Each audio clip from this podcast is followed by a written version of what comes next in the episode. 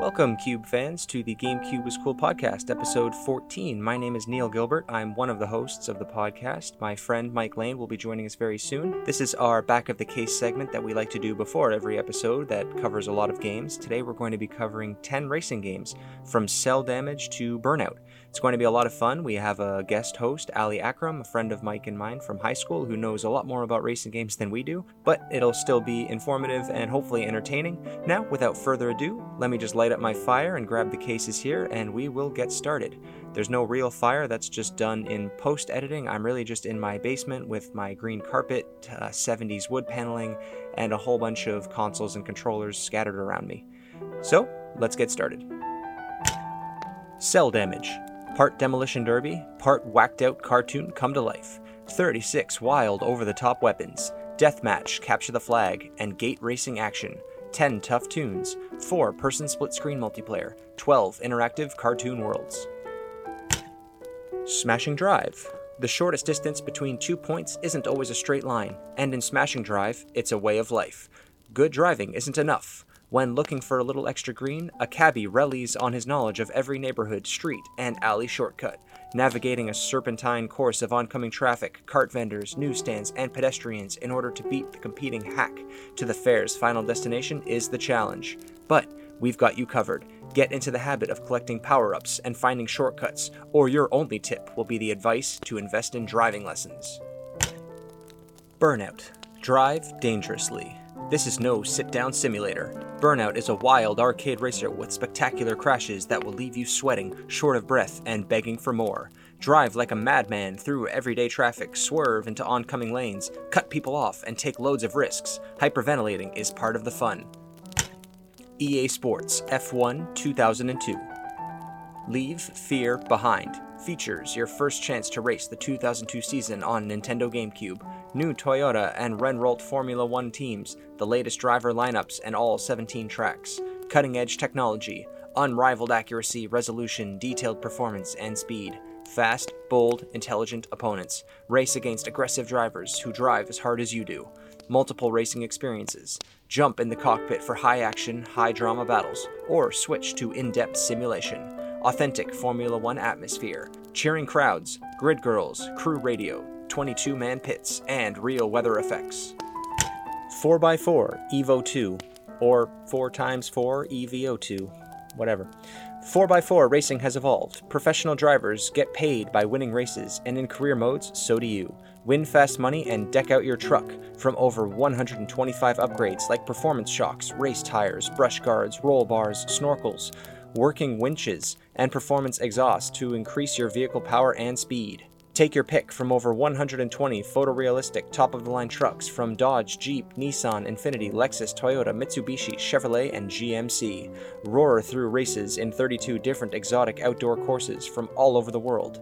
Leave the track behind and earn extra cash through unique adventures, discovering ancient temples and unearthing lost treasures.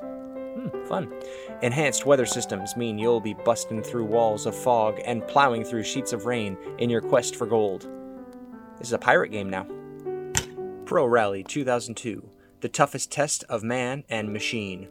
forty-eight treacherous tracks from around the world, including England, Sweden, Italy, Argentina, and more. twenty officially licensed vehicles, such as Audi, Toyota, Subaru, Mitsubishi, and I'm going to say Pidgeot. Six different racing modes, from arcade to professional circuit. Two-player head-to-head action. One Mother Nature with a bad attitude. Zero crybabies. Oh, that's good. I like that. A T V Quad Power Racing two. Compete as the world's top A T V riders, including Dana Creech, Tim Fair, Corey Ellis, and more. Kick it. Stomp the comp with an arsenal of vicious fighting moves. Punish opponents on fifteen massive tracks that span five different locations across the globe. Big air, big tricks, big fun. Dakar two, the world's ultimate rally. The world's most insane road rally race returns. Say that five times fast. Bigger and badder than ever before with Dakar two, the world's ultimate rally. Choose from a vast assortment of fully licensed trucks, cars, and motorcycles as you wage full-blown vehicular warfare against man and nature alike in this no-holds-barred quest for world rally supremacy. Hook up your Game Boy Advance to your Nintendo GameCube and download minigames for Dakar on the go. Burnout two, Point of Impact. Nastier, more painful, wincingly wild crashes. It's an I G N quote. Progressive scan T V support. Learn to burn in offensive driving school. Heart-stopping chases in police pursuit mode. thirty all-new levels with weather effects. Some of the fastest racing around, reminiscent of the greatest arcade racing games. It was a GameSpot quote. Rally Championship. Mud, sweat, gears. Dirt, snow, rain. These are words. twenty-five officially licensed rally racing cars. thirty-three races in six prestigious rallies over four global regions. Four player simultaneous split-screen intense action. Real car physics simulate all-wheel and two-wheel drive. Extreme weather conditions. Test your driving skills. Dings, dents, and destruction. Real damage in real time. Double the adrenaline rush by engaging dangerous curves and unseen obstacles in the dead of night. Spooky. Well, ladies and gentlemen, that is it for the Back of the Case segment for this episode. Thank you so much for joining me early. I will now pass it off to future Neil and Mike to carry on the episode. Neil and Mike, take it away.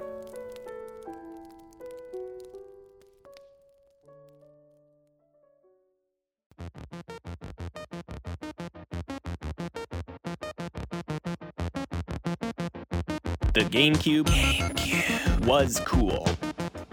Hosted by Mike Lane and Neil Gilbert.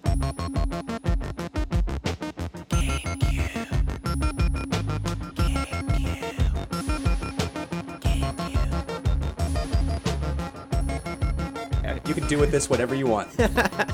So on vacation, for the most part, I mean, sleeping for me is always complicated. Like, I like sleep. I love sleep. Big fan of sleep. Big fan. Big fan of sleep. I mean, I can sleep. You know me. I can sleep on just about anything. And uh, couches, one-seaters, floors, whatever. Beds, ideally. Ideally, my own bed. If I could take my own bed anywhere, I would. I got home last... We got home yesterday from our trip, and obviously, you know, like seven nights away, I was comfortable sleeping this this vacation. I'm not complaining at all about the sleeping arrangements. Quite quite comfortable, actually. But uh, you still look forward to your own bed, of course, as you do. Of course. And I got to say, I was really disappointed that my first night uh, back in my own bed, I had the worst calf cramp in my life. Oh, my God. Oh, f- dude, if I'm not going to swear, but I want to. But I woke up at about two o'clock in the morning and just about sc- I screamed into my pillow, was close to screaming into the open air for, for my family to hear a blood-curdling yell coming from their son's room, only to think that I could only just been dying night terrors, something terrible. Uh, but that ruined, that ruined, that was a good start to, to my Yikes. week. Yeah, that's uh, after a beautiful week away, relaxing, doing a little bit of workouts, which was nice. Good squats, some good, good squat anime, sesh. some some f***ing anime workouts, as you called them. one hundred squats, one hundred push-ups, uh, resistance bands, in the sun on a dock. I need a hero. I need... And they say that a hero can save us. That's not really workout music, though. No. That's like, I would love to make yeah. a montage video, though, of us working out one day. I think that would be really great. Just that would be sick. Oh, uh, it'd be fantastic. But no, we had a great we had a great trip. I mean, we almost died on the first night somehow. Uh, not of COVID. Yeah, let's talk about that. Sure, let's yeah, do let's, that right now. Let's. Uh, well, you know what? So there's a bunch of theories out there. COVID could be one of them. So let's talk. It could be. It could be. It could be COVID. It could be the killer hornets. It could be. I don't know what else we missed while we were away in terms of natural disasters or what, but. The first night we were hanging out, you know, after dinner, we had a lovely meal, first night in the cottage, and all of a sudden, all of us just uncontrollably, which is a great timing, just couldn't couldn't stop coughing, which is great. I haven't coughed. I don't think I've coughed or sneezed in about five months. And all of a sudden, there's five dudes in a cottage coughing up a lung for no reason other than the fact that only the only possible conclusion we could come up with was that friend of the show, Brandon, made a salad and just threw pepper into the air somehow, into the fan, and we all inhaled it because it felt like pepper gas. Well, that that was that was the first part of it. Yes. And then to try and relieve ourselves, we promptly went outside to get some fresh air. Of course. And we noticed that the air was a little, little smoky outside. And we started breathing this air in, and it's just so much worse. It, it is. That's like... when the tearing started. That's that's when the eyes started watering. Because typically yeah. in uh, traditional uh, Northern Ontario, Mike and I are from Ontario, Northern Ontario air quality is quite good in my experience. Quite good.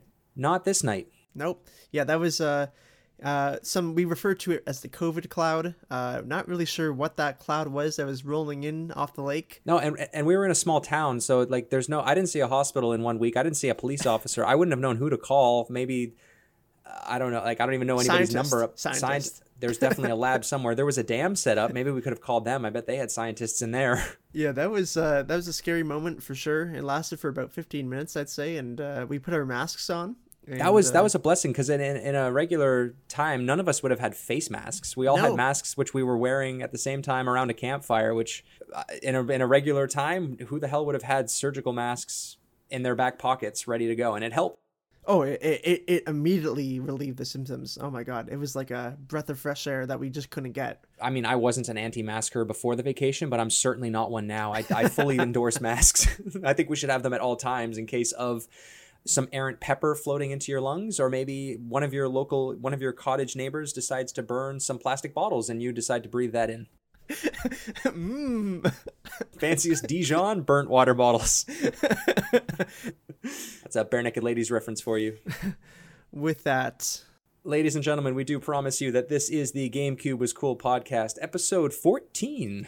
fourteen mm-hmm. episodes, not too shabby. This episode is all about racing games, but this is not the only racing episode. No, no, no. This is part one of three racing episodes. Part one of three. There was about forty-five racing games for the GameCube, so... Hot diggity damn. And this episode, these episodes do not count uh, Double Dash or F-Zero or any of those types of big hits. Those episode, those games will get their own episode, of course. This episode is mainly focusing on the Burnout series, as well as F one Racing, some Rally Championship games. Uh, we got Cel Damage coming up. Just a whole slew of games, about ten, I think, all in all. Just a big old fat slew of games.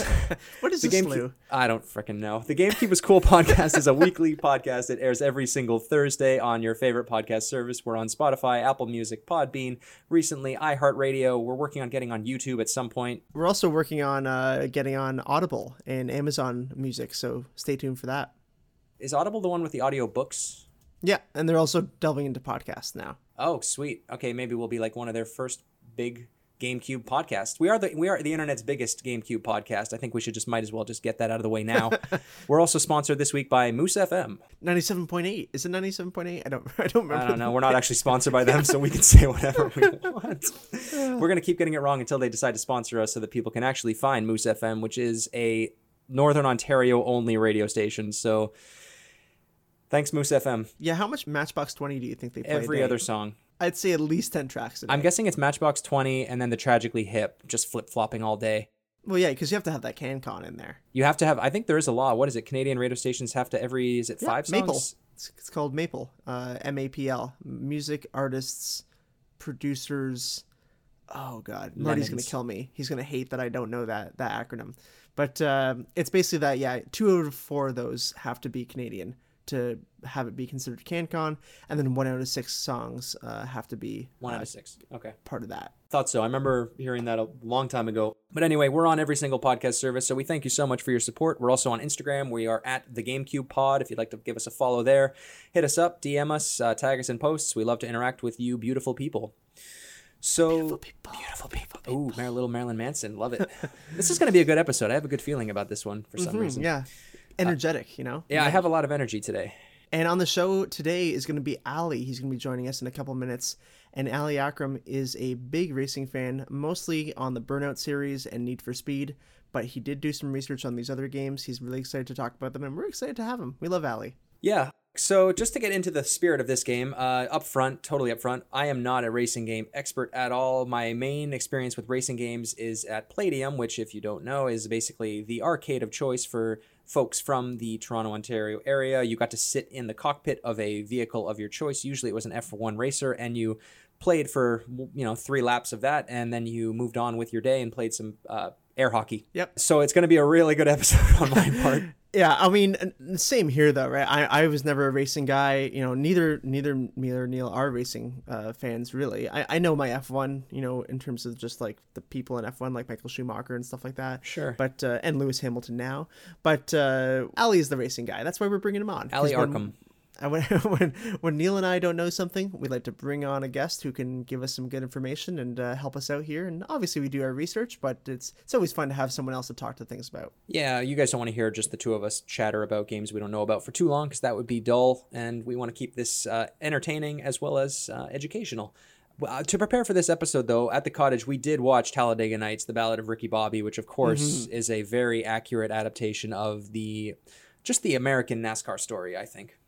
And, you know, it's it's funny that we watch the NASCAR stuff, you know, Ricky Bobby now, because we're not talking about NASCAR games this episode. How do NASCAR games get sequels? You run, it's the same track. What the hell I are mean, they doing? You could argue that it's like, I don't know. I don't know. I don't know, dude. I guess you I, could argue I, that with any sports game. It's still the same sport. But I mean, like, what's changing? Like, it's, I guess the car physics get better, but the tracks don't change. And the play, the, the, I guess the cars do change. Like, do, can people notice when they're driving a specific NASCAR yeah, car? Yeah, well, they, they have, like, the big numbers on them, you know, like the Ricky Bobby car, you know, Fig Newtons.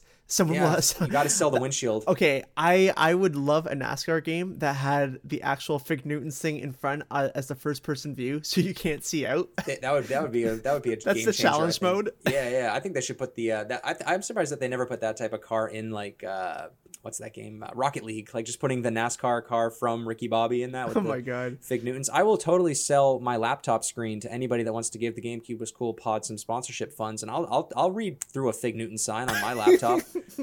I actively look for Fig Newtons in every single grocery. You know this about me. Every time we go to a grocery store, I have to go to the cookie aisle because Fig Newtons are notoriously hard to find. And there's a there's a very big split. I'm very concerned about this split, Mike, that Fig Newtons, there's people that absolutely despise the Fig Newton. And then there's other people that say exactly the right word that I need to hear. And that is that, oh, Fig Newtons go great with white milk. And it's fucking true. And but there's some people that just won't touch them because I guess there's fruit in them and that just pisses some people off. But some people know that you get that left side of Fig Newtons and you let your brother or sister have the right side and you get a good glass of milk and you're set for the rest of the day. I'm telling you what. Well, I see our friend Ali has just joined us on the podcast here, and maybe he can weigh into the Fig Newton debate here. Ali, how are you?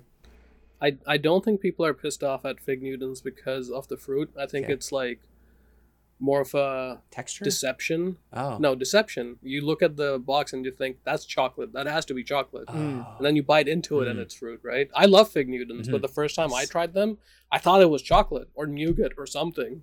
That would be like too much chocolate, and like chocolate wrapped in that whatever oh, that yeah. pie crust dough is. I don't know if that would work at all. Yeah, I don't think it would. It's bizarre, but I mean, the, on the plus side, you can't find them anywhere, so there's no way to even have this debate in person. It's you find them once every five years, and then they they just disappear. Maybe the factory only makes like one case every decade, and they just send them randomly out. Just because they're tired of people thinking that they're chocolate. So they're like, you know, kid, we're going to make just enough to pay our bonuses every Christmas. And the rest of you guys can eat Oreos for the rest of your life. Hey, listen, man. Low supply, high demand. That's what they're thinking. Yeah, yeah. The, the Nintendo they, they method. Know. The Nintendo yeah, method. It's a, it's a tried and true Nintendo method. Right. Exactly. I was going to say. Ali, before we jump into the episode, we need to ask all of our guests the very important question. You Did you grow up with the GameCube? Or no no I did not. Oh, so I started like I played it with a couple of friends, and then I played a lot of the games afterwards thanks to emulation. I'm gonna say it. I'm sorry. Mm-hmm. Hey, it, it's no totally worries. Fine. I mean, there's no legal way to play GameCube games anymore other than secondhand markets and emulators, so I'm totally fine if you want to emulate any GameCube game you want. And there's one of these games that there is literally no legal way to play it. We'll, we'll be talking about that soon. Oh wow, that's scandalous. So, yeah, I've been playing a lot of the games that we're talking about through emulation. Okay. So I'm excited to talk about them, you know? Mm-hmm, mm-hmm. But I did not grow up with it. Okay. That's fine. You're you're forgiven. You're forgiven for today. Be- because you like Fig Newtons, you're forgiven. So the first game on our list uh, to cover today is Cel Damage, which was released on January seventh, two thousand two. Uh, it's on many a platform these days. It was also on P- P S two, Xbox. It was later on ported as a remake on P S three, P S four, Vita, Xbox One, and Switch. It was ported for Vita? If you own yeah, a Vita, that's, it's there too. I do. That's why. Oh, buy it on Switch.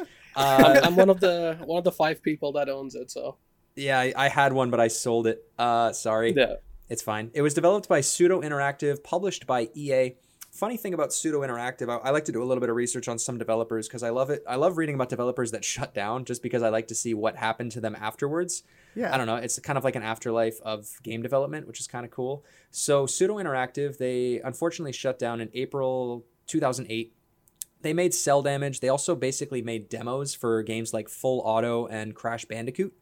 They're a Toronto-based developer, so I thought that was kind of neat, uh, mm. as Mike and I are also a Toronto-based developer for podcasts. But after after closing, uh, several of the employees from Pseudo Interactive de- uh, created Drinkbox Studios, which, Ali, being a Vita fan, you would know they made uh, Guacamelee and Severed, oh, wow. which are both really well-known Vita games. Guac- yeah, and uh, Guacamelee did get ported to pretty much everything. Yeah. Yep. It's one of my favorite side like platform. Not I guess not it's platform, a Metroidvania. Side, it's like a Metroid. Yeah, Metroidvania. But it's based. It's with like a masked wrestler, so it's like a Mexican Metroidvania game. Yeah. So just a little fun fact about the developer of Cel Damage. Um, to prepare, That's pretty cool. Yeah, it's mm-hmm. pretty neat, I, I think. Um, to prepare for this episode, Mike and I played this game on Switch. We bought the uh, the remastered version, and it's a fantastic little game. It's like a cartoony at, uh, take on Twisted Metal. Yeah, I was going to say. Yeah. And it has a lot of personality, which is something I do like. All the characters are very animated, not just because they're animated, but also their personalities are very animated, and all the little tidbits of dialogue, I love that. Mm-hmm. The gameplay itself is pretty fun too. Like the cars warp, and that I was like, that's pretty cool. Yeah, it yeah. was. It was. It was actually like pretty fun to play. I was surprised when I first saw it. I was like, uh, this looks like just a arcade port that I'll probably never play and won't have fun with. But they do a good job with it, and the graphics for the GameCube one are like are nice. It's a cel shaded style, which is fine. But I was really impressed with the, the remastered version, the uh, the one for Switch. Like, it looks great, and the game's only what? F- how much did you get for Neil? Four dollars? It was on sale. It was three dollars and seventy seven cents plus Canadian plus tax, which ended up being like four dollars. So it's a complete steal. I posted it on our Instagram page, just like, hey, pick it up now. Like, it's super cheap, and you can have tons of fun with it. It's it's got split screen multiplayer, four player split screen. You can have a t- it's a great little party game. The story is pretty thin, but it's the gameplay that just the replayability of having fun, goofing off with your friends. Basically, especially with friends, yeah, yeah, especially you're basically like living a real, not a real, but you're living like a cartoon where cartoons back in the day, which the, the cartoons that I enjoy are the cartoons that are outwardly violent. Like the, these guys had guns, they have knives, like they're they're not they're not afraid to basically kill each other because they know they're self-aware that they're cartoons, so they know that they're just going to regenerate in the next episode. So like your weapons on the cars include, it's kind of like a Mad Max-y vibe where your cars are souped up with these like vacuums, there's chainsaws, baseball bats, and then it gets kind of zany with like freeze rays, giant springs, nuclear bombs. You can set up like holes in the ground, like a Wile E. Coyote kind of thing, boxing gloves. It's just like that really kind of like fifties and sixties cartoon animation, like, you know, Bugs Bunny and stuff like that, where the characters yeah. are like Who Framed Roger Rabbit, like that kind of thing, where it's just outwardly violent and but yet still for kids. Still, well, I mean, is it for kids? Like, what's the rating for this thing? It's teen, I believe. Yeah. No.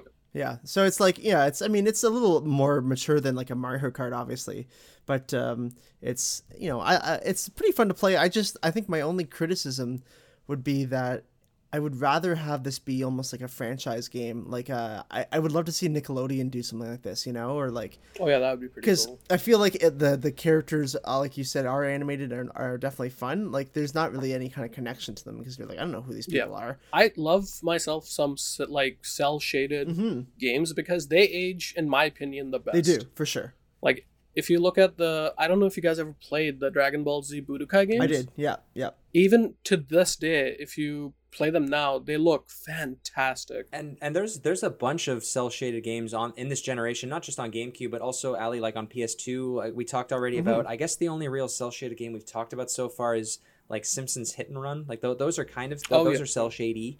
Uh, there's tons more we're going to talk about, of course, with Wind Waker. There's Ultimate Spider-Man, stuff like that. But um, th- this was one of the first ones on GameCube, I guess, to appear. And for, th- for those people that don't know, maybe just to paint a picture on cel shading, it's basically a comic book. It's a non-photorealistic method to render three D graphics while making shapes appear flat by using less shading color. It mimics ba- picture like a moving comic book. That's kind of what. Yeah. So you guys say it ages well. I think it just doesn't age. It just it, it, it yeah. is what it is, and it, it it'll always look that good. No, that's fair. Yeah. I think that's that's a, a nice part about it. Yeah, I think that's, and it's also something that's very easy to remaster and to, mm-hmm. to remake as a, as a dev, because you have those polygons kind of there already, uh, instead of having to recreate new characters.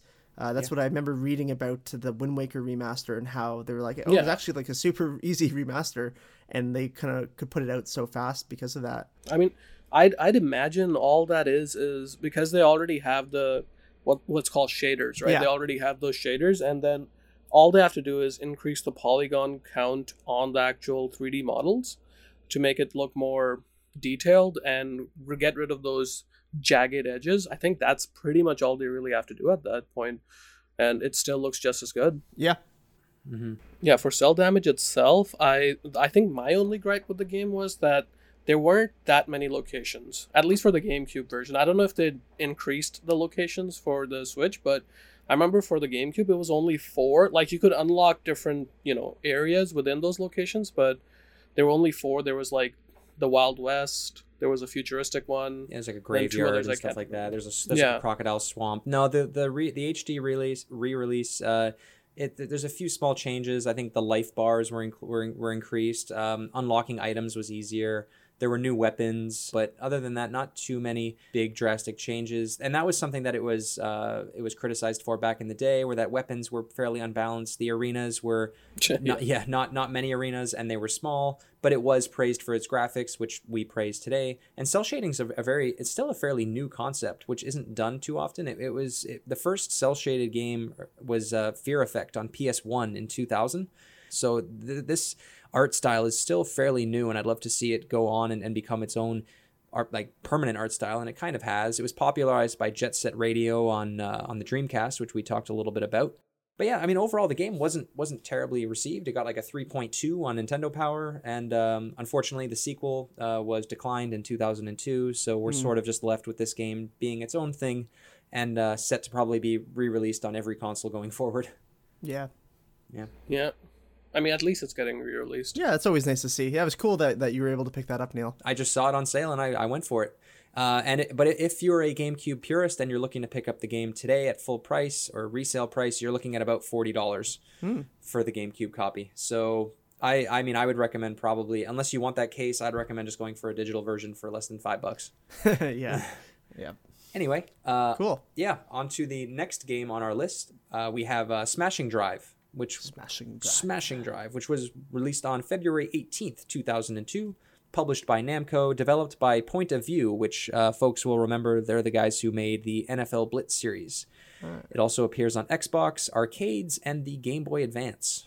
So this one is like, it's kind, it's a taxi-esque game. Mm-hmm. So you're actually driving taxis, and you are like fighting against the other taxi driver, and uh, you're like basically trying to shoot them. It's like Crazy Taxi with guns, kind of, and with enemies, I guess. And, and yeah, yeah, yeah. Some of these games, there's not a lot of stuff to talk about. You know, let's be honest. Sure. But this one, there, there is actually something that's really interesting.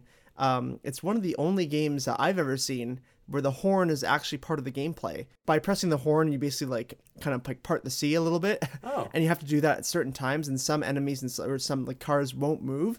And so you kind of have to be aware of, of what you're doing at what times, like when you press that horn. So it's actually kind of a cool gameplay mechanic. That's interesting. I never really heard of that in any racing no. game. That, that's a pretty cool mechanic. I think like GameCube had a lot of games. I know this one was released for Xbox as well, but mm-hmm.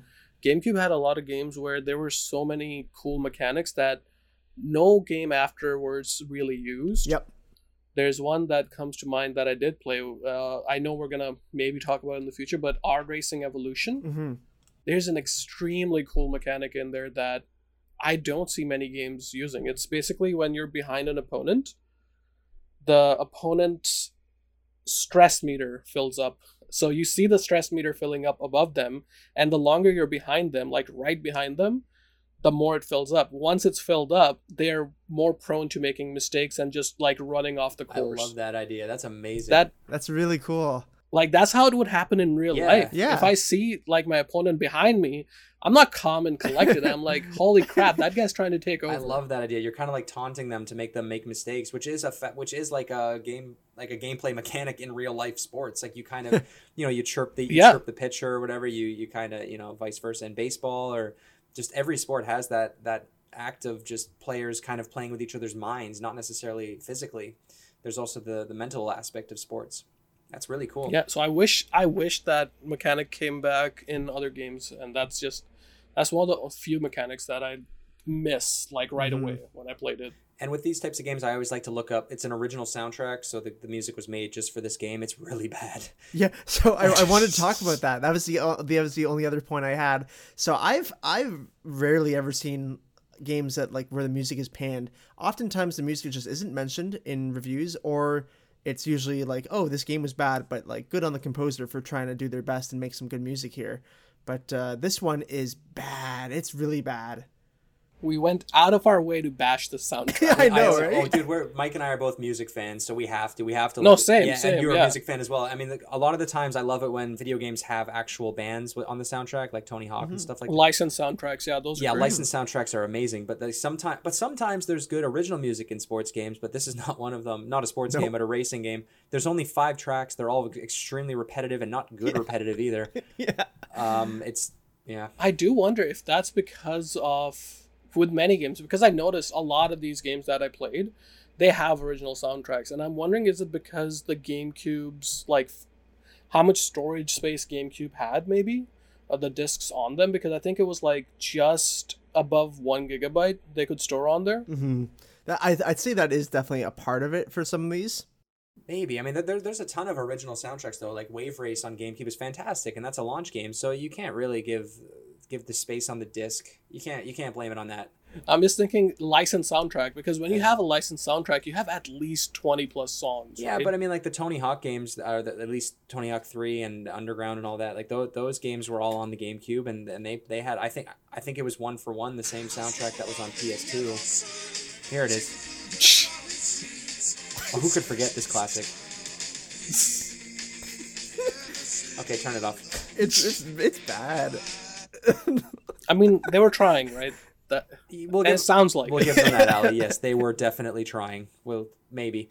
Anyway, if, if anybody is interested in picking up Smashing Drive, uh, the game goes for about twenty dollars now, so it's definitely not a uh, an expensive game. Just mute your T V, that's all. Yeah, maybe yeah, put on a pod- maybe put on a podcast while you're playing this one. However, uh, we will move right along to E A Sports F one two thousand two. So right off the bat, I want to say one thing. Yeah. Okay. This was the most confusing thing to find, because there's F one two thousand two, oh, and then there's Formula One two thousand two, which are completely separate games. Yeah, man. Yep. yep. Naming at this point was not good. Also, E A Sports made six of these games in three years. So, like, just take Jesus. that in.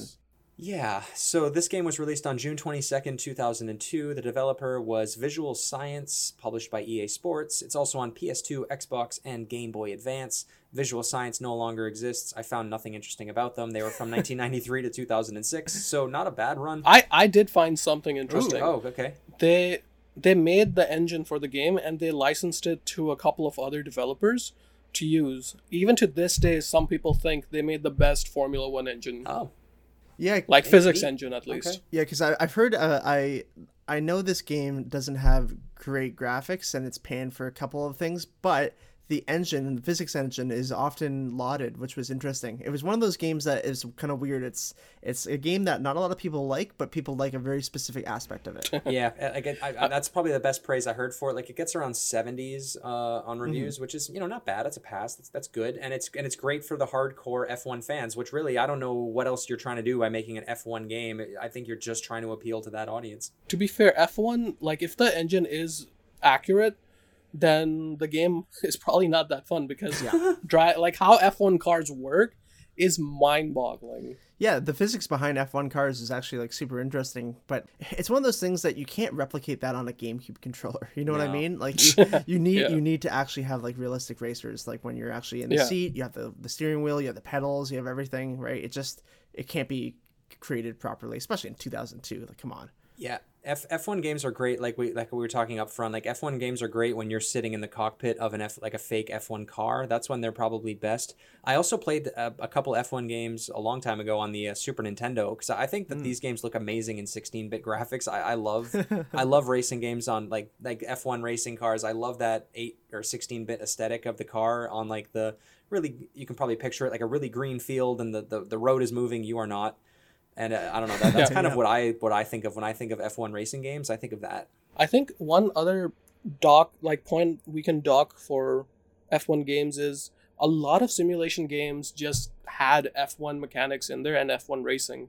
Like I think of Gran Turismo, and I think Gran Turismo four had F one cars in it. Mm-hmm. So eventually you would progress to the point where you race F one cars, and the physics in that was like pretty good and pretty accurate. So maybe that's why these things didn't take off as well, because you could find this in other games that had other cars as well. Yeah, and it's it's funny too in this, like with uh because this is an E A Sports game, and so one thing they this is one of the few games that E A Sports published but didn't develop which I thought was really interesting, mm-hmm. because E A Sports usually develops all their games that they make. Yeah. Um, and another thing, too, is that uh, there is a little gameplay mechanic in here that's unique to uh, other games in the series. Uh, they actually give you this thing called a slipstream boost. Uh, and what that is, is that if you're just kind of tailing behind a car for a while, it kind of, the meter goes up in terms of, and if you click A or I think it's A or B. I don't know. One, one of one of the GameCube buttons. One of the many GameCube one of the, buttons. One of the many GameCube buttons. uh, uh, you click. Um, you you get to boost through them basically and like boost around them. So it's funny because it's like a super realistic racer, or it's supposed to be a realistic racer, but then they and have then there's this, that yeah arcadiness. Yeah, no, that's that's kind of cool though. It is, yeah. It just it's just funny yeah. how like it's a perfect example of like a two thousand two game. Like not even yeah. like an E A Sports F one can escape the arcadiness that's like grabbing everything at that time. Yeah, like since since I love racing games, I can there again just to bring it back to Gran Turismo. A lot of games do this slipstream thing, mm-hmm. but the games that do it the best is when you're behind and doing the slipstream and you enter a corner, your traction goes to absolute. Because that's what happens in real life. Yeah. You no longer have that air dragging over your car. So your car is not stuck to the ground or glued to the ground like how it would be. So you can go off the tracks really badly if you are entering the corner really fast and you're behind someone. Right, right, right, right. Yeah. Well, it's uh, it's not a cheap game. I mean, if you wanted to pick it up on GameCube these days, you're looking at about seventy bucks, which is... Wow. Yeah, it's not. I guess it didn't sell super well. That's surprising. Yeah, I mean, it's... It's a niche game, right? So seventy bucks for F one two thousand two, which makes sense. I mean, I don't see this game at all. It's weird because this is the only E A Sports F one there is for GameCube. The uh, of the six titles that they, yeah, they made, yeah. they only put this one for GameCube, which is like why, right? I guess that they were trying to see how the damn like people would buy it. You know, how many people would buy mm-hmm. it, and I must suppose I'm guessing no one did. This is classic E A, though, right? Say, like yeah. we, we we talk about this all the time. But he... oh, we're gonna talk about E A again. Don't worry, because E A loves to do the chicken and the egg uh, argument, right? You know, they'll yeah. be like, oh, well, uh, we're not putting licensed games on your console because no one buys them, but no one buys them because there aren't games on your console. So it's like. Yep.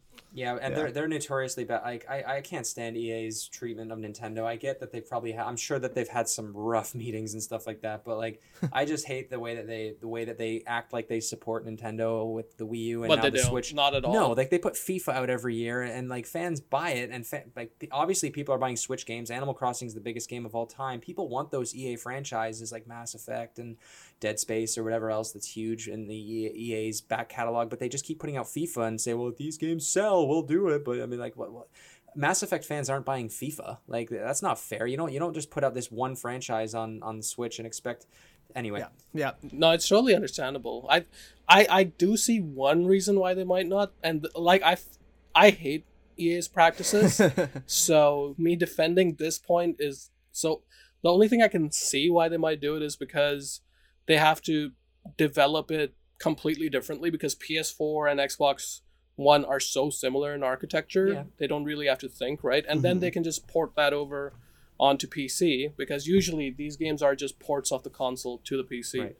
So I'm thinking maybe that's an ish, like one argument, but the others are all against them. Like yeah, yeah, yeah. Ladies and gentlemen, that brings us to the two big games of the episode, the ones you've been waiting for. This is what we're all waiting for.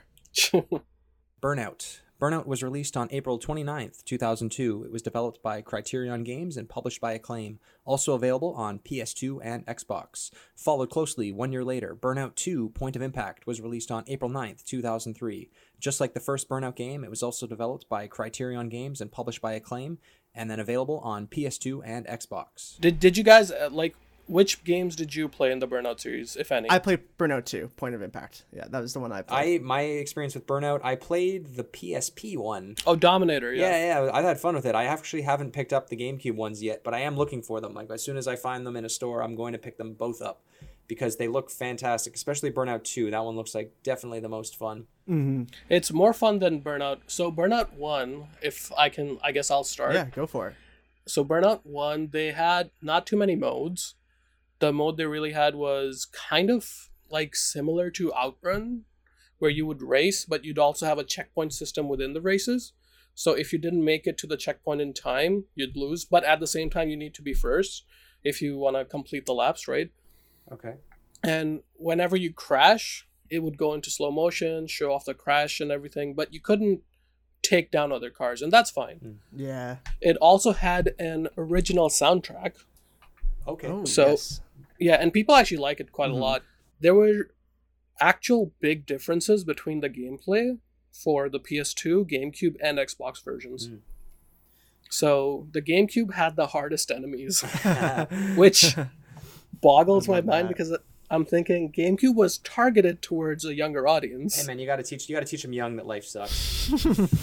So that's funny because that's actually like we've seen quite a few games recently uh, when we're talking about uh, these games. By the way, this is our ninety-fifth game that we're talking about right here. We've covered ninety-five oh, wow. games now. Ooh. Just wanted to throw that out there. Cool. Um, anyways, uh, of some of these ninety or so games that we've talked about so far, there have been a lot that the GameCube version was actually more difficult than the rest of them, which is not how Nintendo was perceived before or after. So it's funny yeah. how the GameCube, you know, they were like, we've, we've talked about this before. They were really trying to go for those mature audiences. Um, and so maybe this was like, like an actual conscious decision to make it harder, or most likely it was because of dev restraints. Yeah. yeah, yeah, that's. I think they probably tried to make it easier, but they, I guess they just couldn't figure out how.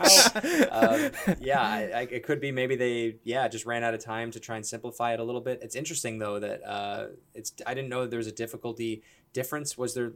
Were the controls any different on the GameCube? Like what... so a little, a little bit. Yeah. So the cars felt heavier to control, okay. which is a good thing or a bad thing depending on who you are. Uh, most people found that the GameCube version was the most fun because of the higher difficulty and the heavier cars. Mm-hmm.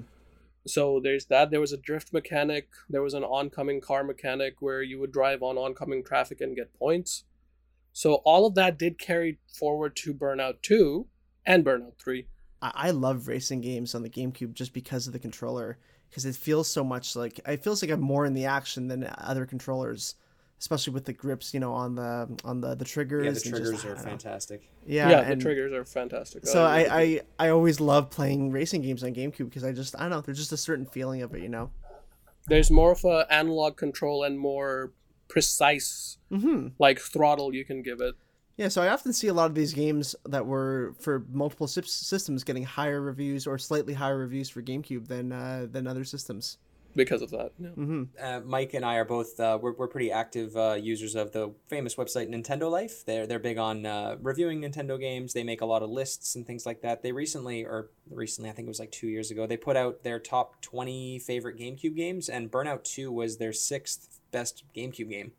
Yeah, which wow. is right. Yeah, and I I think at that point I was like like I didn't know I knew what Burnout was, but I didn't know that the GameCube. I think it was only like one of the editors who's who's really high up in Nintendo Life said, you have to put this in the top ten somewhere or, or else you're fired, sort of as a joke. So like, and that, that that's what put this franchise really on the map for me as a GameCube enthusiast. And I've looked for uh, Burnout two ever since I saw that video and I haven't found it. I'll explain what, so in Burnout, when you had a boost meter mm-hmm. and by doing all that dangerous, all those dangerous stunts, you'd fill that up and then boost.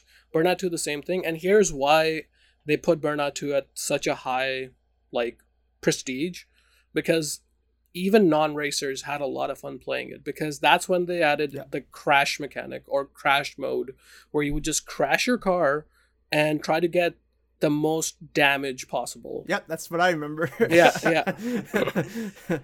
So that's what everyone loved, and that's why even non-racers loved this game. This mechanic... Just, I think this is where they've really started picking up traction. Yeah. Because everyone started noticing it. Because no, I I don't think there was any other game that had a mode like that. Nope. This was I'm I was I'm actually so I actually own a great book that I haven't talked about yet, and I'm I'm sad that I forgot about it, but I've been reading about it a lot now. It's uh, Fifty Shades of Grey. I love it. Yep. Oh yeah, fantastic. All right, we're switching over the podcast now to Fifty Shades of Grey was cool. Uh, so this one actually does start with a number, uh, a thousand one uh, video games you must play before you die. Thousand and one Shades of Grey. one thousand one Shades of Grey, and uh, Burnout two is in here, uh, and they do talk about it a lot, and basically exactly what you said in, in terms of just the fact that this was a game for non-racers and kind of put that that kind of franchise on the map, and really was um, they kind of remind everyone that this is before Need for Speed. Right? Yeah, yeah, yeah. And they have a little quote here, which is really nice. I like this. It says, "Burnout two: Point of Impact helped to free the entire racing genre from the shackles of realism." paving the way for the likes of Sega's glorious resurrection of Outrun and the money mayhem of the PlayStation three MotorStorm. Yep. There is, of course, a place for realism in gaming, but if that's what you're looking for, uh, the risk-filled roads of Burnout two Point of Impact are most definitely not it.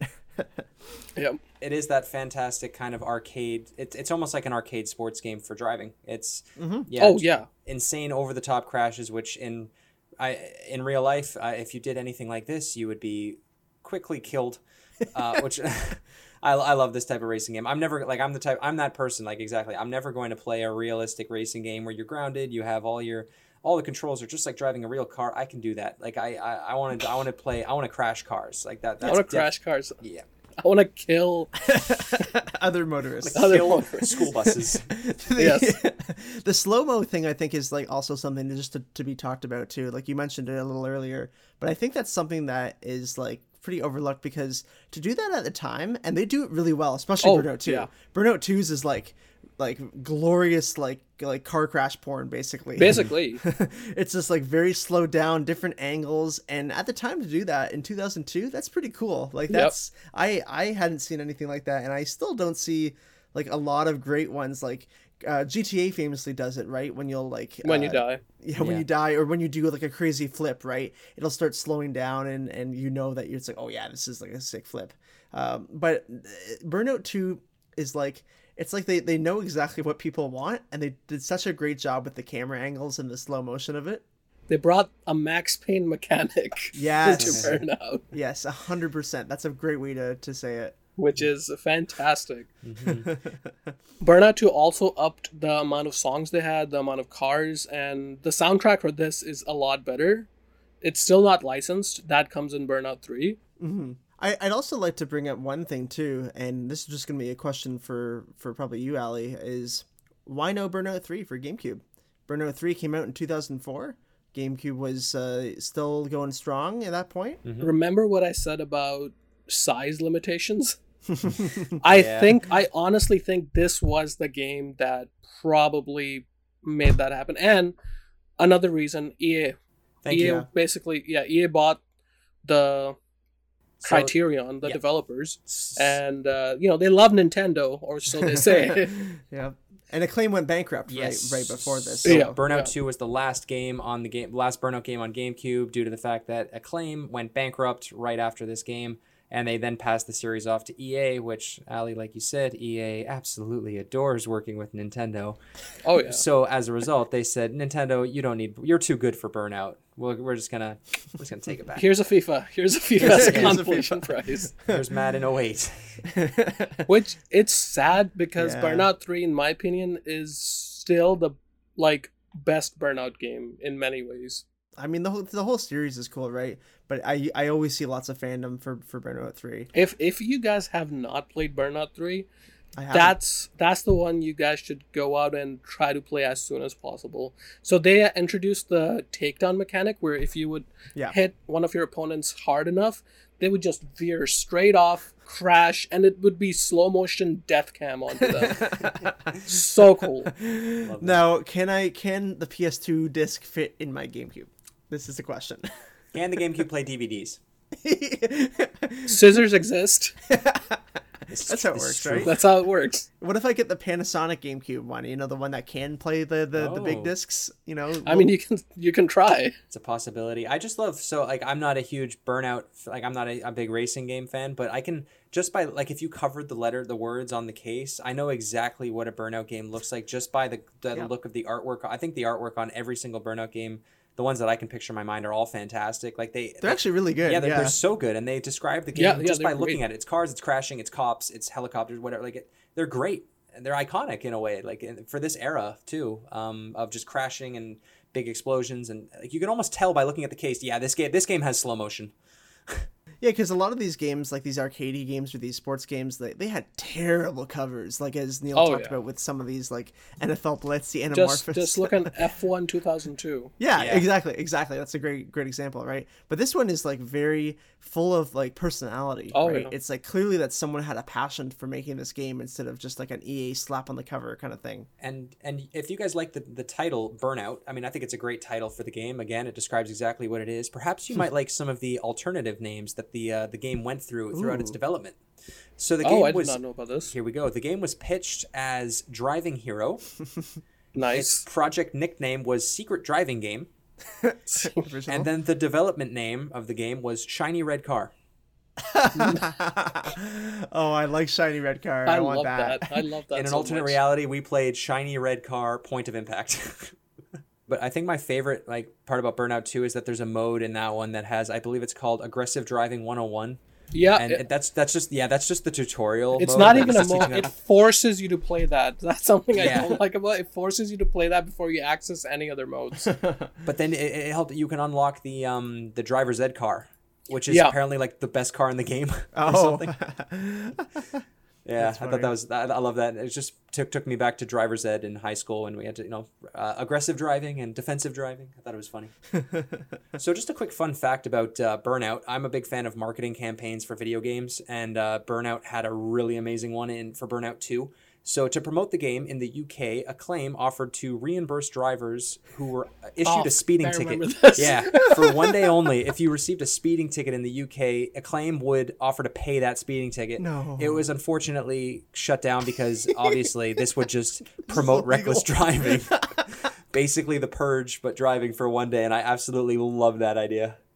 I honestly think half the reason Acclaim went bankrupt is because of their stupid promotions that they did. They all did. The they time. did. Yeah, they went. They they were definitely like a push the envelope kind of company when it came to stuff like that, yeah. and they pushed. Oh, it you got to push that. I mean, it is unique and it's fun. It's fun, but man, some of the decisions. Wasn't there one for Manhunt? Was it Manhunt that they did? It was one of the games where like they bought pigs' entrails and they were like letting people touch it or something. It was something ludicrous. One thing that is overlooked from uh, the games, the sense of speed increased with each iteration. So Burnout one, mm. sense of speed was still there, but Burnout two, it felt a lot faster. And then three, they just cranked it up to eleven. Yeah, well, as the as the consoles got more power and, and developers knew how to use the power of the console, yeah, games get better. That's yeah. the beauty of waiting on on ne- on sequels and stuff. Yeah. Since uh, just to get you guys to play it, I'll tell you some of my favorite bands that are in Burnout three. Like Ooh. that's how this is how I found them. Yeah, I want to hear so, this. So, Rise Against. Oh, yeah. Okay. My favorite song of theirs is in them. Paper Wings. Oh, yeah. Yeah. yeah. Sweet. Sugar Sweet Cult. Yellow Card. My Chemical Romance. Fall Out Boy. Finger Eleven. And more. What what what M C R song is in there? That could not be more two thousands. I'm think, I'm trying to remember. Let me look Maybe at... Teenagers? I could see Teenagers. No, no, it wasn't. It oh, no, was, that, I guess that's, that's oh four. Yeah, you're right. So, it would be... um. I'm Not Okay, maybe? Probably I'm Not Okay. Yeah, it was I'm Not Okay, yeah. Yeah, not okay. yeah. I like no. that I can guess it. Yeah, you can guess it right away. I don't, I don't associate, I, I, maybe that's just because the, the era we're in now, but I don't think that ra- racing games and pop punk have been tied together since Burnout three. Yeah, I would agree with that. Like, I picture it being like hip hop and, and, and like rap and stuff like that. More, or just more electronic. Like, like now it's just electronic, right? Like yeah. that's, that's the kind of style that all racing games are. Yeah, like when I think of driving, I do not think of Yellow Card. Now you will. Now, thank you. So, development-wise, did you guys know Canon, the camera company, had a development studio? No. I did. I did research this, yes. Yes. And and that development studio was called Criterion, the ones who made Burnout. Oh, oh, Criterion is part of was part of Canon. Okay, I didn't know that. Yeah, Canon uh, basically made the RenderWare engine back in, I'm trying to remember, it was ninety-three. Okay. And this engine was... used by like most of our most memorable P S two, GameCube, and Xbox games. So it powered G T A three, Vice City San Andreas, Tony Hawk games, the Underground series, um, Need for Speed, yes, the Harry Potter games, um, fighters like King of Fighters as well. Damn. So this thing was everywhere. And that was Canon's creation. Canon's creation. Or Canon made a studio and that studio was... Oh, it, was it was Criterion's creation. Yeah, Criterion later later bought by uh, by E A, and they, they yeah they still make like they make the new Star Wars Battlefront yep. games and Battlefield. That's crazy. Uh, a, a camera, camera company. company. Yeah. yeah, folks at home, if you don't know Canon, check your underwear drawer, your parents' underwear drawer. I guarantee there's a Canon camera somewhere in there somewhere, from the nineties yeah. with film still in it. It's it's it's really funny. Uh, I mean, you're probably going to mention this, but it's funny how E A ended up doing Burnout and uh, and Need for Speed at the, in the end yeah. of the day, right? Yeah. yeah, and both of those games use the same engine. Yes, it makes sense, right? It makes complete sense. So, RenderWare was made... not for games. It was made for films, but it found its way into games, and that's where it was implemented the best. Mm. So after Burnout three, I think after Burnout two blew up, that's when E A started to really take interest in Criterion. Right. And they mm-hmm. bought the studio for, I think, I'm trying to remember, it was, I think, forty-eight million dollars? Uh, sixty-eight million dollars. Hmm. sixty-eight. Yeah. Jesus. U S D. Yeah, sixty-eight million dollars. Yeah, yeah, that's pretty big for a, a, a company who's just kind of doing that. Yeah, yeah, yeah, it's huge. Now, Criterion is no longer a thing in E A. It kind of is, but all the former big developers have left the development studio. Mm-hmm. And now they kind of have a spiritual successor for Burnout, if you guys know. Oh, interesting. Well, what, I do not uh, know this. What title? It's called Dangerous Driving. Ooh, I mean, that's that yeah. says what Burnout is, so... yeah, it is, exactly. And they're making the second one, and it's supposed to be released this year. The first one released either last year or the year before, and I played it. It's really... It's it's mm. fantastic. It doesn't have any soundtrack, not even original. Okay. But it does have Spotify implementation. Oh, true. Yeah. Oh. I mean, hey, that's yeah. kind of what I want nowadays anyways, to be honest. Yeah, exactly. Kind of right. what I do. Like, it's like, oh, just make your own soundtrack. And yeah. It is an indie studio. There's not really that many people or that much money yeah. yet. But I'm glad they're keeping it alive. So if you guys want to play a modern iteration of what Burnout three is, try Dangerous Driving. Yeah, I'm looking at gameplay right now. This looks amazing. Yeah, that's for to our listeners out there. Check out Dangerous Driving on what systems? Basically anything. Uh, P S four, Xbox One, and and, and P C. Not Switch. Unfortunately, My, not Switch. Yeah, not Switch. I mean, they picked up some bad habits from E A, I suppose. So funny enough that um, I mean, this this was recent. This was only uh, last month, I think, this came out. But uh, Burnout Paradise was actually re-released for the Switch, which mm-hmm. is yes, is, uh, funny that they chose that one of all Burnouts. That's, I guess it's because it's open world. Mm. So Paradise was probably easier to port over to the Switch because it was already made for the P S three and Xbox three sixty. Right. That makes sense. Yeah. Yep. Yeah. These are all so fun, yeah. especially with friends. Oh, I know. But... It just, they're, it's such a great franchise, and I'm I'm glad we got to cover it and uh, have you on the podcast to, to, to talk about it because... Yeah, I'm glad it's still going. That's the main yeah, thing. It's, in all honesty. Yeah, it's nice to see that it hasn't followed the theme of... I'd say ninety percent of the games that we've covered where they've kind of just died or ended up in Smash. The Burnout car in Smash. Yeah, no, the, it looks like the quality of the, these this franchise has, you know, maintained its its its luster. I mean, it's not nearly as popular as it was in the Burnout two and three days, I guess. And now yep. it sounds like spiritual, spiritual successors are popping up, like with Dangerous Driving. So it, it hasn't exactly died out, but it does. It, it, there's a lot of nostalgia for these original couple mm-hmm. of uh, iterations. Um, if, if if anybody out there are interested in picking up the GameCube versions of the game, uh, Burnout one is fairly affordable. It goes for about twenty-five bucks here and there. Uh, Burnout two is a bit more expensive for forty-five to fifty dollars. Yeah. Still not bad. No. Yeah. No, still not bad. For not sure. nearly as bad as another game we're going to be talking about soon. Shall we move on to the remainder, the second half of the episode? Yeah, let's uh, let's do it. I mean, these ones are gonna kind of all be quick, uh, quick draws. There's not a whole lot to talk about, so we're gonna be moving on to kind of rally car racing uh, games. The next half of the episode, we're just gonna be talking about games that really didn't have a huge following. They're still fine games for the most part, but you know, a lot of rally games and things like that. So to start off with, we have. Uh, four by four E V O two, which was released on September twenty-ninth, two thousand two, developed by Terminal Reality, published by Universal Interactive. It was also on Xbox, P S two, Macintosh, and Windows. Uh, this is, of course, the sequel to everyone's favorite four by four Evolution, just features more trucks and more tracks. So this is one I didn't play. Uh, that's why. That's... Me too. This is one I didn't play. GameCube had a lot of rally car games. Yep. Oh, yeah. Ju- but just but just until two thousand three, and then nothing. nothing. It was just like a cliff, and it's just like the extreme sports games. It was like from two thousand to two thousand three, they were pumping them out as fast as they could, and as soon as that like uh, era kind of of gaming and just like the culture got uncool, they were gone. Like just yeah. like that. It was it's so weird to see. Yeah, but th- this is the game, Mike, that uh, we were talking about. Uh, the fun fact is that uh, in two thousand seven, Terminal Reality, the contract with the car manufacturers in this game expired. Uh, the only way to legally obtain this game was to download it for free, oh. ironically. Mm-hmm. Th- this game was actually, you can't buy it anywhere. It, it's You pretty much had to download it for free just because licenses for the cars were up. Yep. So the game couldn't be sold anymore. Yeah, isn't that weird? That's that's part of the reason why so many games just go to the wayside. Licenses just expire. I th- you brought up Dragon Ball Z. Do you remember um the remix? They don't actually have the original soundtrack. That's right. Yeah, they don't. Yeah, yeah. And that's because I mean that that happens, like the music stuff and like that that happens a lot for licensing. But it's just funny that this game like literally cannot be cannot purchased. Be purchased like, because yeah, of that, like, yeah.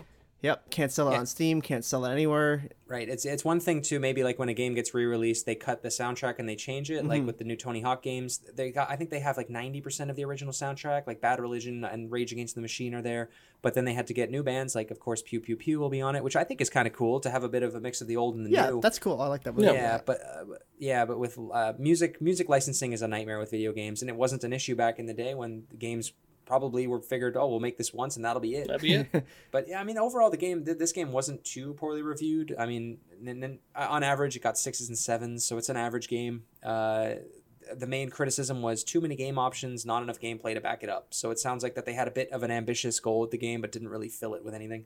And the studio went defunct in twenty thirteen, December twelfth. Mm. Seeing seeing what games they did before going defunct, it makes complete sense. Yeah, twenty ten Def Jam Rap Star, which was horrible. uh, twenty twelve Kinect Star Wars, which is also not great. Oh, they did Kinect. Oh they my did god, Kinect Star. Classic. Wow, that's a that's a f- infamous game. They did do a really good game, uh, the Ghostbusters game in two thousand nine, which is apparently like very good. Hmm. Yes, I've heard that that that game is actually very well done. But GameCube fans can pick up four by four E V O two uh, for about thirty dollars if you so choose. But Neil, you can't legally buy it. Well, you can on eBay. Of course, nothing's everything's for resale on eBay, Mike. Moving right on to the next game on our uh, list here, we have Pro Rally two thousand two. Was released on November eleventh, two thousand two. Developed by Ubisoft Barcelona, published by Ubisoft. Other platforms were P S two. Uh, this uh, game includes twenty licensed cars, forty-eight courses, sequel to everyone's favorite Pro Rally two thousand one, and this is the first rally title on the GameCube.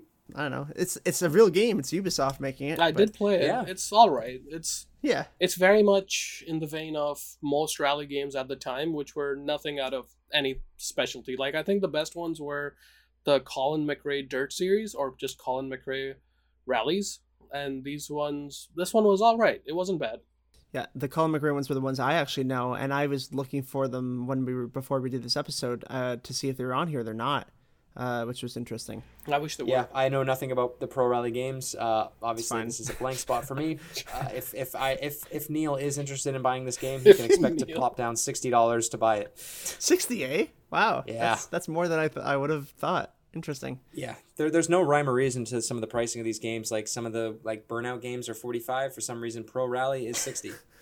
And I'm looking at eBay prices, by the way. I'm not checking. Like there is a site that tells you the actual market value oh, right. of the game, yeah. which eBay doesn't. That, that that's all fine and good, but no one follows it. No. So yeah, you can look at those sites, but it'll just depress you when you actually find the game in public. No. Pro Rally. One one gripe I had about it. Sorry, just quickly. Uh, the graphics are pretty ugly. Like the textures, they're pretty ugly. I'm sorry, they're compared to some other rally games. Yeah, November eleventh, yeah. two thousand two. It might have been uh, an N sixty-four game that was pushed. I don't know.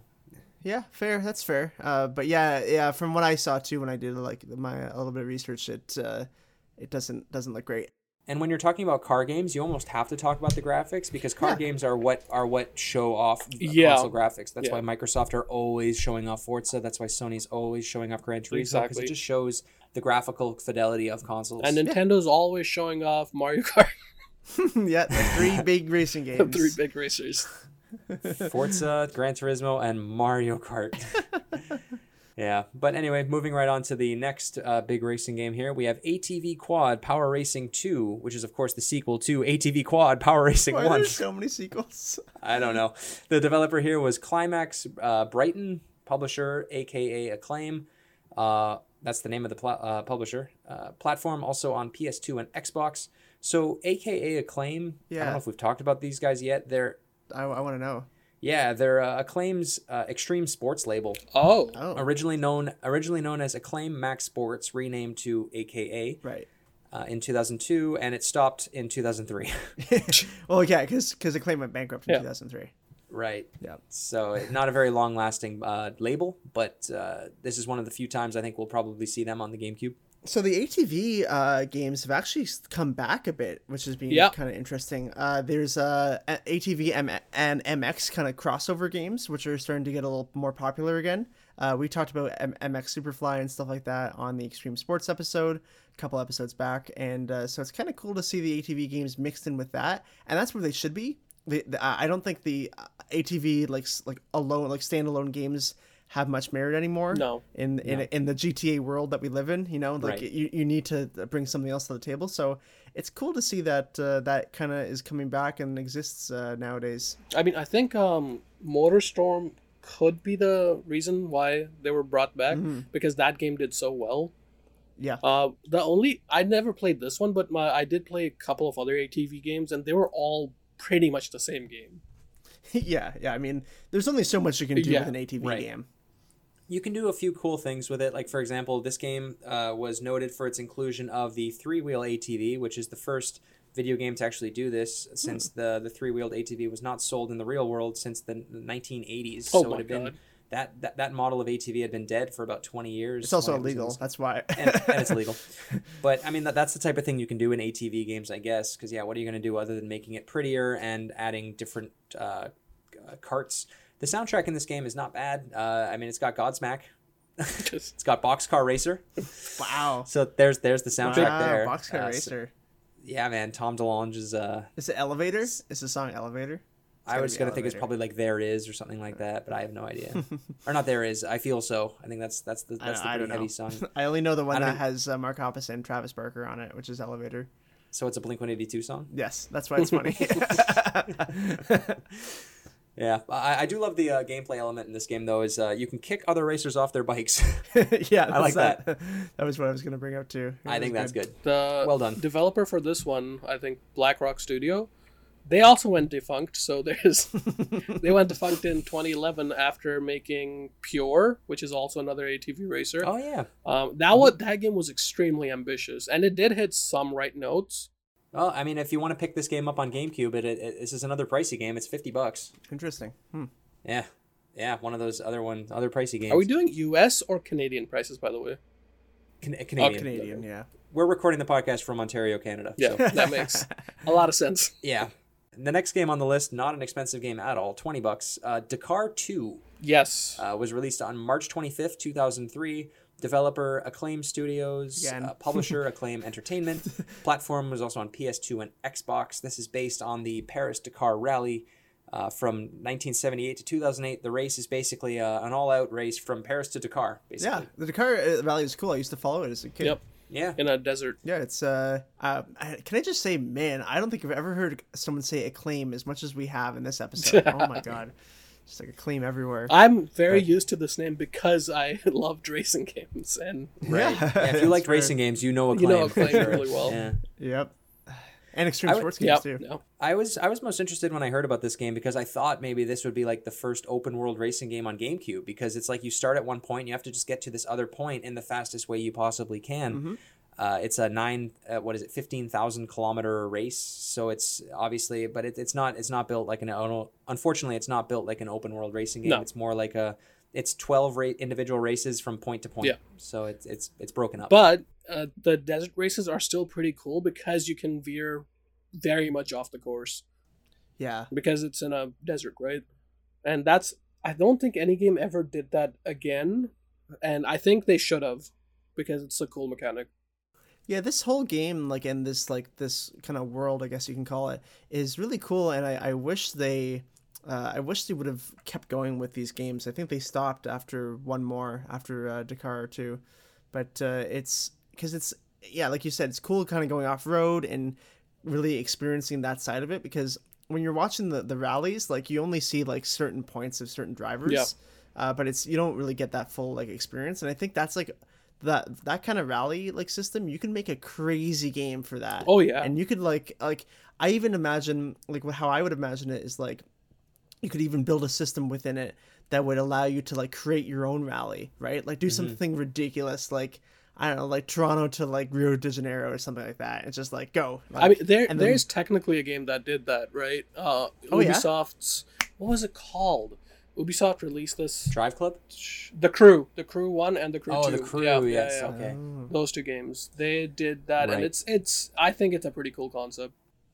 That is, yeah, because I, I, like, that's something that I would have liked in a game like this. Oh, yeah. I think yeah, that it's was... the perfect thing for uh, it. But right? we are so... looking at GameCube. That's like... I know. I was going to say that this might have been the this might have been like the dream of what Dakar was meant to become, but it, yeah, the power of the GameCube and even the P S two to a certain extent, yep. it wasn't there yet. They had to get to that P S three, P S four generation to uh, to get to the point where you can make an open world game where you can just drop a start point and an end point, and then there's a whole bunch of stuff in between that you have to maneuver. Dakar did have another game in two thousand eighteen, so just two yes. years ago. Yep. And yep. Dakar eighteen. Yeah. Yeah, and I think that's more of a point to point. Where you can just kind of choose your direction and go there in the desert, but it of it's of course not made by Acclaim. It's made by some other studio that got the rights to it.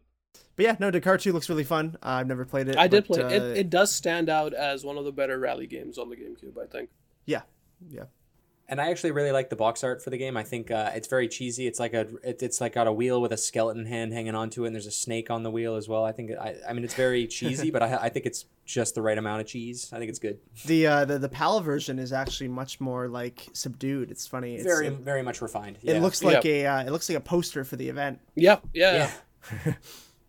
All right, so now we will move on to the last game on the episode here. We have Rally Championship, uh, was released on July thirtieth, two thousand three, developed by Warthog, published by Conspiracy Entertainment, also on P S two. And I'm not joking, this is the sequel to Rally Championship Extreme.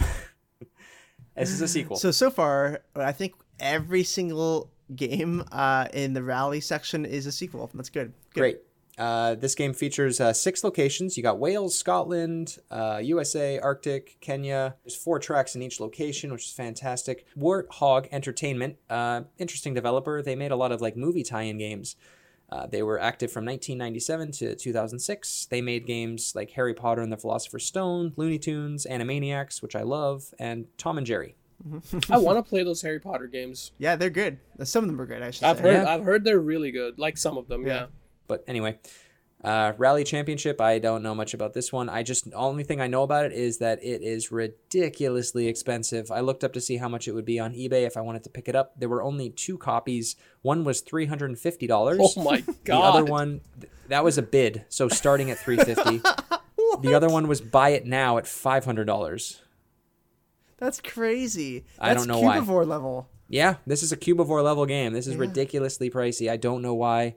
It's not, I looked up gameplay of it. I looked up the Metacritic. Again, I know we don't like following Metacritic. It got a sixty-three, so it's not a fantastic game. I think it's just, it didn't sell well, so I, it must be very rare. This must be just a very rare game. I can't think of any other reason why it would it would uh, attract such a high price. I'm I'm even on the price charting, which is, uh, you were just mentioning that earlier, mm-hmm. Neil, how that's obviously not the best way to check out like how much a game actually is. Yeah, uh, it, it's usually kind of the low end, the lowest end of a game. But uh, yeah, complete uh, U- the U S D complete for price charting is one hundred fifty-seven, Jesus. Which is really really expensive for, for that. Usually they don't go over like one hundred for a game on price yeah. charting. So yeah, that's crazy. I, I wish Damn. I played this one in for this episode, but I did not because yeah, this the, why is the price so high is something that is really confusing me. I mean, I watched gameplay of it. I, I did a little bit of research, but uh, it's another rally game. I guess there's uh, your classic, you know, I think it has twelve different tracks. It's, uh, I know. There's really it's not up, much. Actually, actually, Mike, it has it has twenty-four tracks, actually. twenty-four? Oh, yes, yes, yes, because it has four tracks for each location. And there's... Six locations, four tracks per location. That's right. We know math here. The Arctic the Arctic uh, one is actually really cool. That's like one of the few that I was really interested in. I'm looking at that gameplay, and... It looks extremely slippery and floaty, the cars. Like yeah, more so yeah, than almost any other rally game. Yeah, it's weird. I wonder what kind of engine they, they used for that because uh, it's it looks strange. It doesn't look right, you know what I mean? Yeah. And I think there's also a reason why like like you were saying, Neil, how Warthog Games developed, you know, uh, Looney Tunes games and uh, Harry Potter games. It's it's very strange that Rally Championship was the only racing game that they developed. Like, why, you know, like they, they must have had to create their own engine from scratch. Or what I'm scared of is what could have happened is that they took an engine from a non-racing game oh, and man. just, you know, ported that over. Yeah, because typically these types of ca- like cartoon tie-in games, yeah, they're not they're not tight. Like they're they're they're floaty. They're yeah. they're light. Like you're playing with you're playing as uh, Dot from Animaniacs, or that's the sister's name, right? Their sister Dot. Yeah, yeah, yeah. the uh, you're playing as her. She weighs two pounds. You, you don't want her to be a heavy character. You're playing as Looney Tunes. You're playing as Bugs Bunny. Like they're all light characters. They're they're cartoons. So when you you, you that doesn't translate well to driving a, a, a ton car down down a, an Arctic tundra. That would be my theory, but uh, this is, you know, this is a fun, uh, because this is what we like about talking about the GameCube, is that there's honestly not a lot of information about some of the, some of these development cycles and things like that, unless someone actually full out comes and says, you know, what was going on. So it's really kind of fun to theorize, you know, why things are expensive, why things are, uh, you know, are like why cars are floaty in this one. There's so many unanswered questions that, I mean, we could we could probably reach out to developers and stuff like that, which someday we will, but. Anyway, that's it for the games on this list uh, for today. I don't have anything else to say about Rally Championship. Uh, Ali, do you want to close out with any statements before uh, before we make you leave? Uh, it's the best game I've ever played, even though I didn't play it, and that's all I'm gonna. Wow, it's worth oh, it's also, worth the five hundred dollar price. Well, I'm sure it's not. Did you say that Warthog Games uh, went defunct? Yes. I don't know if you said that or not. Okay. Yeah, yeah. two thousand six. Yeah. I think I said. Isn't this crazy? How. I'd say almost all the publishers and developers, save for E A, on this list went defunct between basically like two thousand three and twenty thirteen. Yeah, it's weird. That was must have been a that that, that was a huge growing time for video games. Yeah, it, uh, weeded out. I mean, develop developers go out of business all the time, right? I think it happens less often now than it did back then when games were really starting to blow up. Oh, for sure. Yeah, because indie development really didn't exist. It didn't back exist. Then. Yeah. So you had to have these big publishers who would publish your games. Game doesn't do well because it's bad often because they don't give the, the little developer enough money. Developer goes under or gets bought by the publisher. You know that, and that's, that was kind of like this cycle over and over again.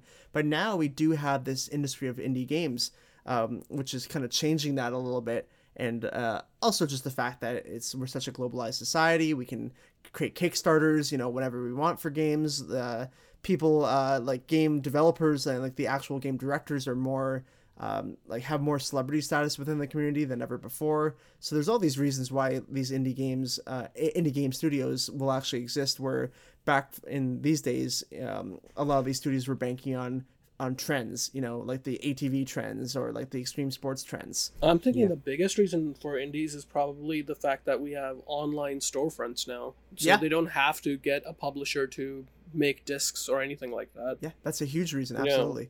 Yeah. yeah. I, I want to say one more thing for Warthog Games. Okay. They developed a lot of titles for the Gizmondo. Oh. Mm-hmm. The classic Gizmondo. Who didn't have a Gizmondo? Nothing could save the Gizmondo. Not even Warthog Games, who couldn't save themselves. No, they they they definitely got swallowed up by the year two thousand six. Yeah. It was a tough year.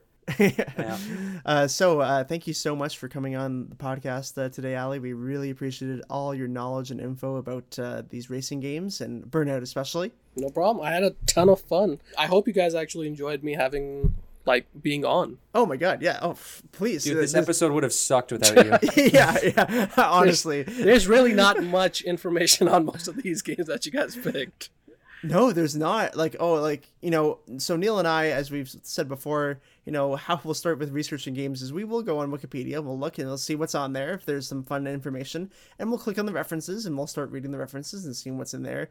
But some of these games, like E A Sports two thousand one, it just has the, the developer. And that's and it, that's it. That's it. There's nothing. So at least, you know, you can have fun yep. commentary and... I mean, like the point, the point of the podcast is that we're trying to, I mean, Mike and I have a ton of memories with a bunch of GameCube games, but there's five hundred fifty-five games. We don't have memories of all of them, and we don't want to just spitball around for eighty of the eighty-nine episodes, not knowing we what don't. to talk about. So we're inviting all of our friends to, to chime in. You have, you have experience with playing Burnout back in the day. We, we don't as, as much, at least maybe a little bit here and there at McDonald's or whatever. um, but uh, yeah, no, absolutely. We love having you on. And, and even though you're not a GameCube owner, I will, you have, you have the bad badge of uh you have the I D badge to get into the podcast anytime. If you played the game on P S two, you're definitely allowed to come in and talk about Sweet. it, because most of the games that were cross-platform are the exact same game anyway. So yeah yep. yeah uh, thanks again, Ali. No problem, and we appreciate no it and uh we hope to see you back uh, very soon. Awesome. Thank you guys. What a nice young man what a nice young man. Yeah, that uh he made the episode much more interesting instead of us just sitting here being like, Have you so Fig Newtons, right? So, Mike, did you want to close out this episode and let the let the folks know what to expect next week? It's a big week, uh, episode fifteen. Yes, I will. So we just finished up episode fourteen, Racing Games, and now episode fifteen will be the one and only Mario Sunshine, Super Mario Sunshine, for the Nintendo GameCube, released on August twenty-sixth, two thousand two, and we will be putting out the episode a day earlier than we usually do to coincide with the eighteenth anniversary of the game, which is Wednesday, August twenty-sixth. Listen to it when you can. Uh, and it's going to be a bit of a different format. Um, we're, you know what? I'm not going to spoil anything. We're just going to, we're just going to let, let, let, let that simmer. It's going to be a movie. It's going to be a, it's going to be a V H S tape. We're going to sell it, um, at Music World. You'll have to buy it at Music World. Yeah. We have to make this as two thousand two as we can. Absolutely. Which is where I got all of my movies and music in two thousand two. We're really we're really excited for uh, for that uh, episode. Obviously, Super Mario Sunshine is probably the quintessential game for the GameCube, other than maybe Melee, and uh, we know so many people have played that game and have fond memories of it. So we're going to be having a lot of different guests on to kind of share their snippets uh, and their memories and fun facts about uh, Super, Super Mario Sunshine. Definitely. It's also a very controversial game. Of course, being in the Mario universe, you're going to have a lot of fans that defend the other three D Mario games. We will definitely describe what makes a three D Mario game next week, but uh, mm-hmm. that, that mm-hmm. remains to be seen. And obviously, this is a very beloved GameCube game, so we're not going to trash talk it that much, but it's also, we're going to have to compare it to the other three D Mario games. And uh, if you know me, you know that this is not going to end well. Yeah, I mean, it is a polarizing game, and there's going to be a lot of different opinions, I'm and that's why we Mike. want to have a lot of different people on say their say their piece. And uh, yeah, we're just, I think we're super super excited about this episode. So again, we will we will be releasing it on Wednesday, a day earlier than normal. So check it out on Wednesday, and um, yeah, we hope to see you there. Yeah. Anyway, guys, take care. Hopefully, you enjoyed the racing uh, game episode. This was fun. Yes, it was. Yeah. Take care. See you later. Over six hundred games you've never heard of. GameCube. The product of what happens when you think inside the box.